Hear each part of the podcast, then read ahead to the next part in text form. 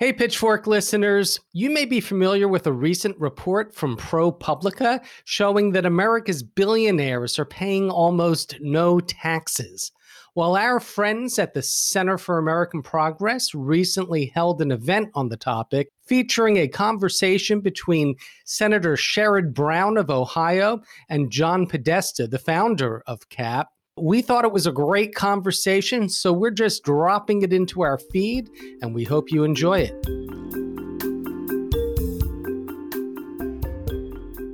Good afternoon, and thank you for joining us. I'm Lily Roberts, Managing Director for Economic Policy at the Center for American Progress.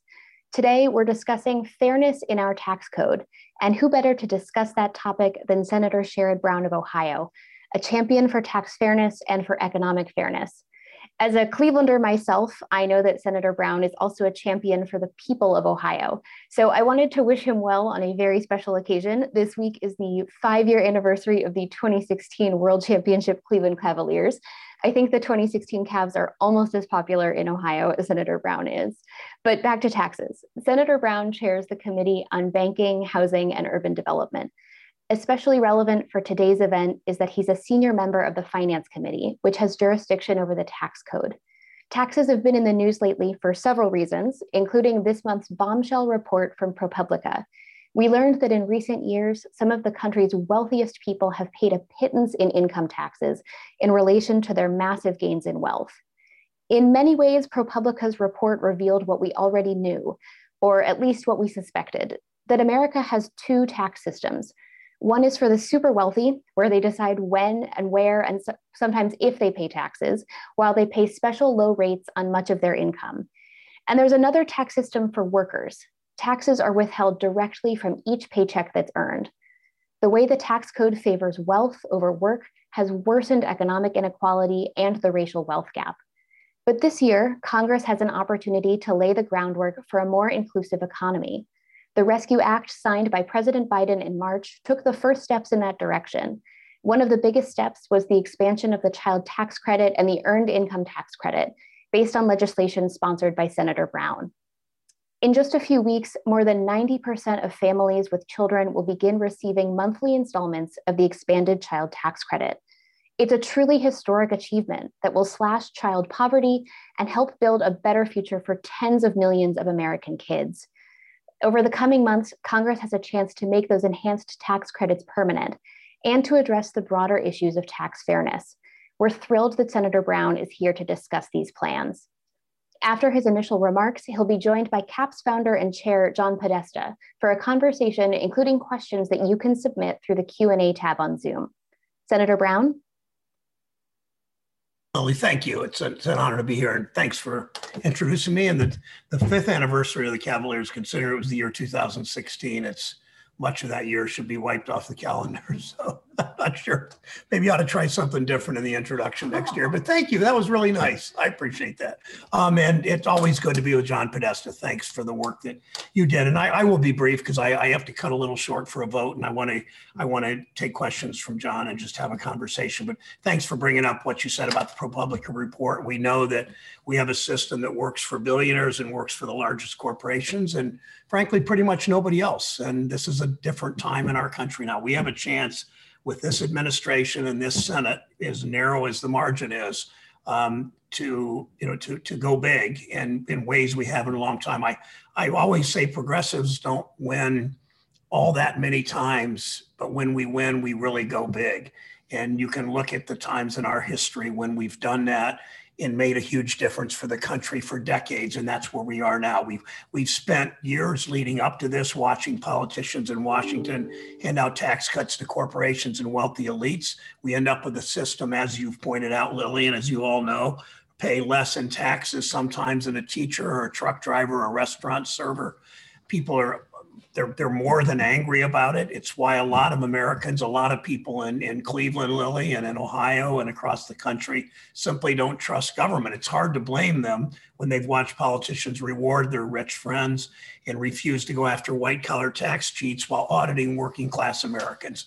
We have a system where that truck driver server is more likely to get audited than a hedge fund manager. And that's not to mention decades of a trade policy and a tax policy that encourage companies to shut down production in Dayton or Youngstown and reward them with weak environmental laws and, and, and any unenforced labor standards and tax breaks for moving jobs to Mexico or China we have an opportunity and we're taking it this year to show America a different vision, a vision that puts our country first and puts our workers first. We have a we will now have a trade policy that centers around workers, not the largest corporations in the country.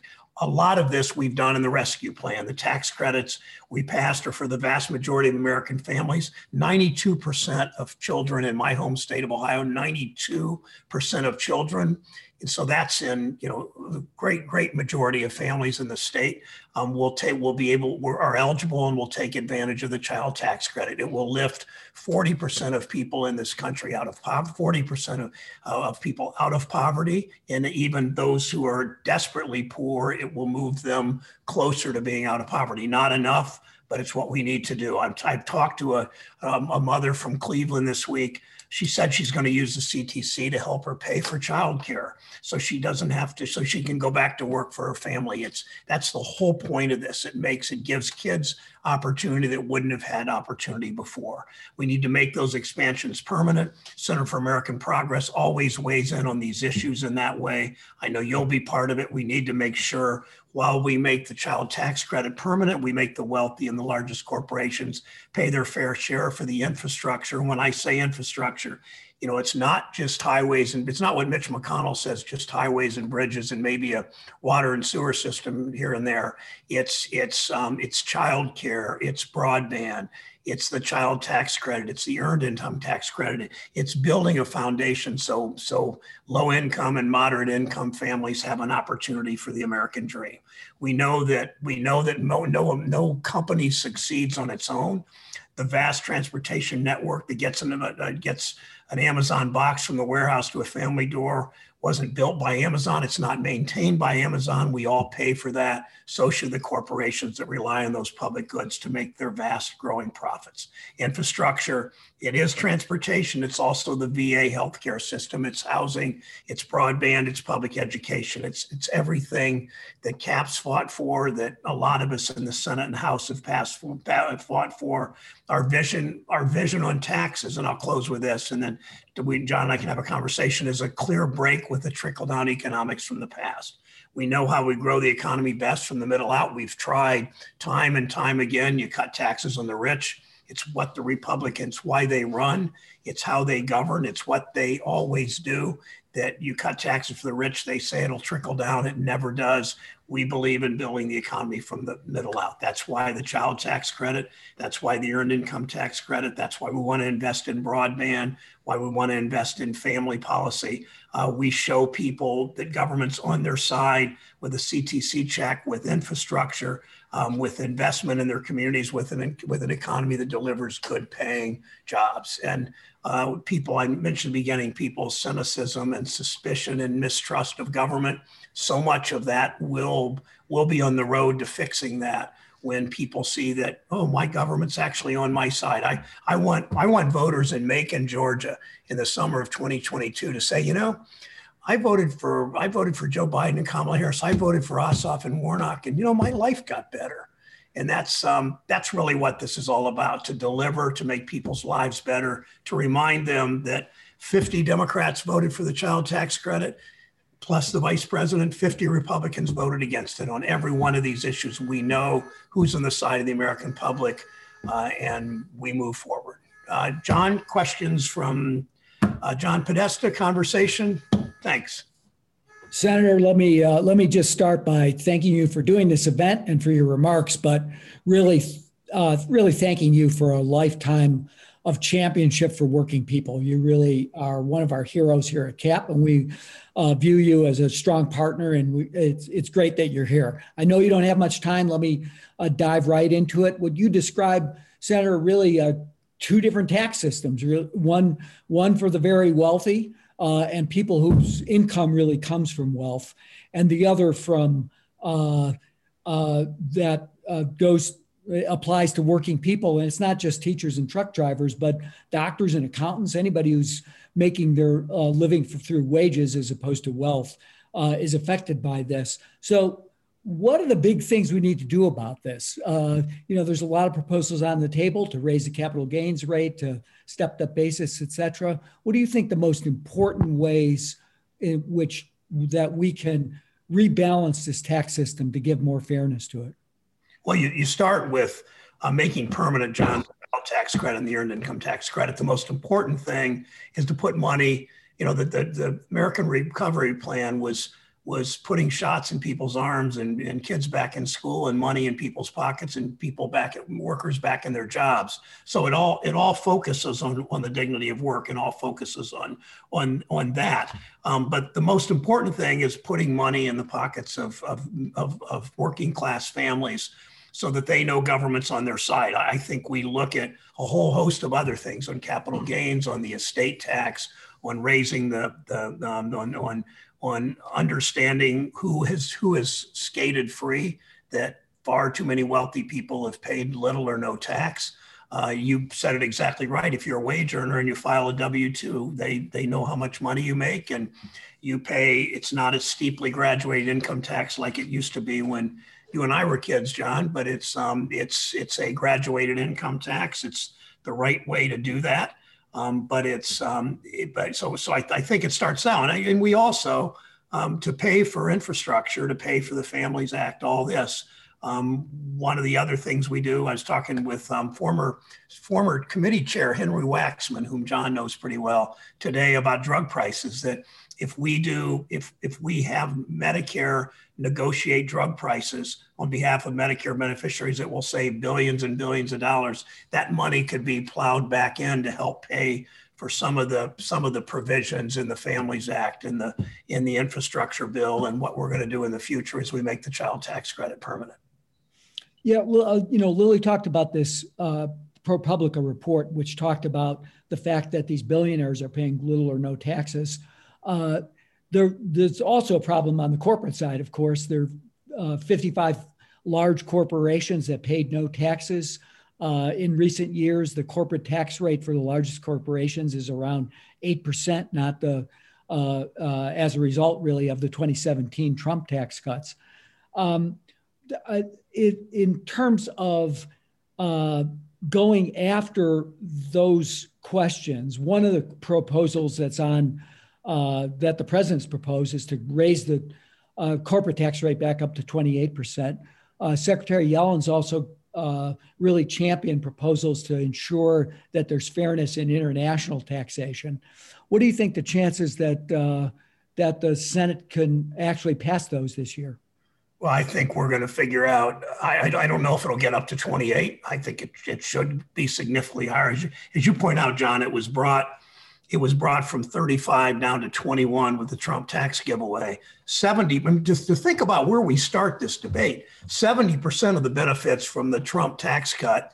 And keep in mind, they didn't care about the budget deficit in those days, as you know, when they when they cut. They originally, the beginning of Trump's term, back in Lily's magical year of 2016, well, the year after, I guess, 2017, the beginning of his term, they talked about a trillion dollar infrastructure plan. Then one day they just decided, well, we don't want to do a trillion for infrastructure. We'll do a trillion in tax cuts. And it ended up being half again bigger than that. And 70% of those tax cuts went to the wealthiest 1% in this country. So when we talk about raising corporate taxes or taxes on the wealthy, start with that understanding. We just need to we just need to close that gap of the tax giveaway of of five years ago. We're not we're not four years ago. We're not even really talking about increasing taxes because it's still not as much as it was back then. I think there are other things we can do to make it fair. So I think you start with that. And most of most or all of my Democratic colleagues are willing to claw back much of that corporate tax. I don't know that we'll get to 28. I think there's some in our caucus who are more conservative than you and I are, John. But um, I think we'll make a we'll we'll make a run at it. We will close the tax gap. I was talking to the, the commissioner of the IRS long conversation late Friday afternoon last week about child tax credit and about about the um, the the the uh, getting access through the portal on on, on non-filer portal at, at IRS for child tax credit. We're also talking about the tax gap, and he says he says it's more than a trillion dollar tax gap. What is owed and what is collected. So we have a lot of avenues to collect a lot of corporate tax and wealthy people dollars that simply haven't been carrying their fair share in the last um, 10, 20, 50 years, whatever.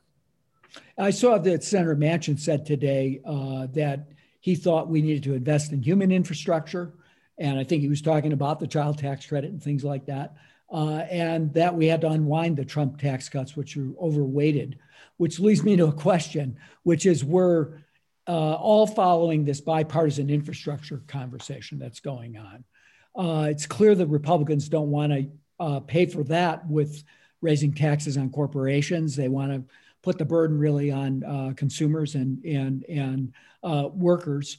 Um, but if this uh, comes about, and there's some good investments in it, but if it comes about, I think there's the Republicans are betting it probably closes the door on reconciliation if they give a little more on infrastructure.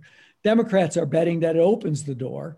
What do you what do you think the what's what's going to happen? I know people are really on pins and needles trying to figure out can we get to if there's a bipartisan infrastructure bill can we ever get to uh, to a reconciliation bill where democrats have shown a willingness to uh, create some uh, fairness and make the right kind of investments in clean energy and child yeah, uh, the uh, bipartisan tax bill stand in the way of going big period let me let me illustrate this way when joe biden uh, you know Biden pretty well, John, and I, I, I served him a couple of years when he was pretty much leaving the Senate during those two years, running for president, vice president, back a decade plus ago.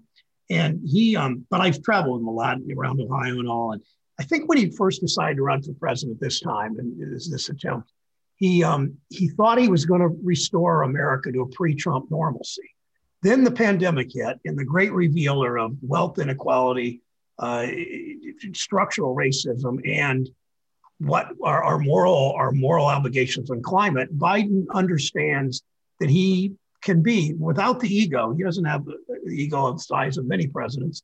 Uh, that he he needs to be LBJ and FDR. He needs to go big, and there is there is no way that any Democrat accepts the whatever the bipartisan agreement is, if in fact there is one, with pay fors, because the Republicans want to pay with it, pay for a gas tax. We want to use corporate taxes and, and, and making the rich pay a little more or a lot more. Um, but that cannot stand the way we go big. This is our this is the first chance in years we've had to, to go really big on on dealing with wealth inequality and structural racism, on climate, on on giving opportunity to lower income families. I I did a roundtable in my banking housing committee, the committee I chair now, um, with uh, on the dignity of work. And there was a woman from Southern West Virginia, from Joe Manchin State, and she said something along the lines of uh, the words worker and poor shouldn't be in the same sentence and working working and poor shouldn't be in the same sentence. And she she struck me. I didn't know her life story. She looked to be i assume in her 50s maybe 60s and she um, she struck me as somebody that struggled all her life in low wage jobs. And she's referred to as a working poor. And people that work as hard as she's worked her whole life should not be poor. And that that's that's the the star to which we aim, at which we aim always in the work we do, that, that we should honor work. People that work hard should be able to get ahead, should have a decent life, a decent life expectancy, a decent quality of life. And our country's not doing that now. And this is the chance in 2021 with this Democratic president, a progressive president, with this Democratic Senate, a mostly progressive Senate, and a progressive Speaker of the House um, that we deliver. Well, we know that the Republicans, from what Mitch McConnell and others have said, aren't going to give you any help. So you sound pretty optimistic that we're going to get to that reconciliation bill, either in two steps or one step, but we're going to get there. Yeah. we're going to get there this year. Yes. Well, I, I, completely agree with that. Let me ask you one last question. I know you have to go vote, uh, which is President Biden, you, you sort of uh, alluded to this. President Biden's proposed an additional $80 billion over 10 years for IRS enforcement, which raises 320 billion. So you get uh, uh, a, net of 240 billion dollars. Uh, is there appetite for that? And do you think amongst Democrats in, in the Hill to, to provide yeah. those resources to go after those uh, tax cheats who are really uh, evading taxes, particularly at the at the top? Absolutely. I I don't think there's a Democrat in the Senate that doesn't think we should should increase. I mean, we we've seen the IRS budget go like this um, because Republicans have insisted that budget that that the IRS have fewer dollars to audit.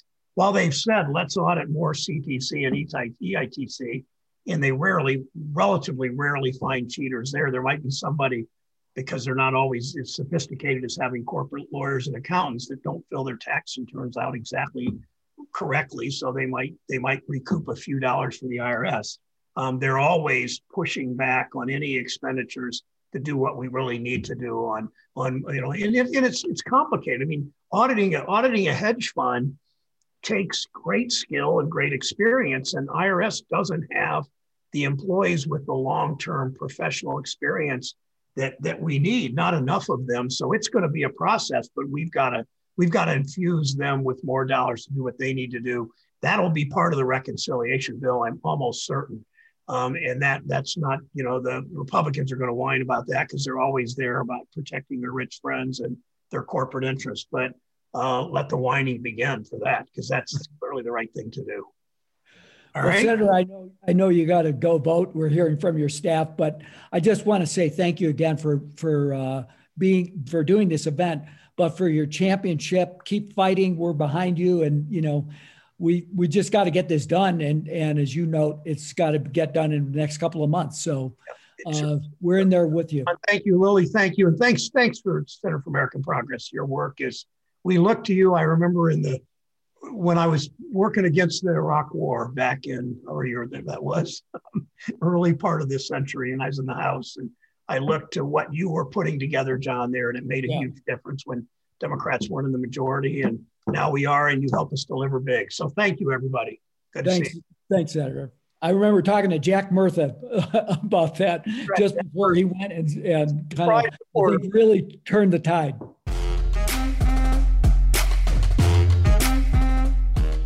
Pitchfork Economics is produced by Civic Ventures. If you like the show, make sure to subscribe, rate, and review us wherever you get your podcasts.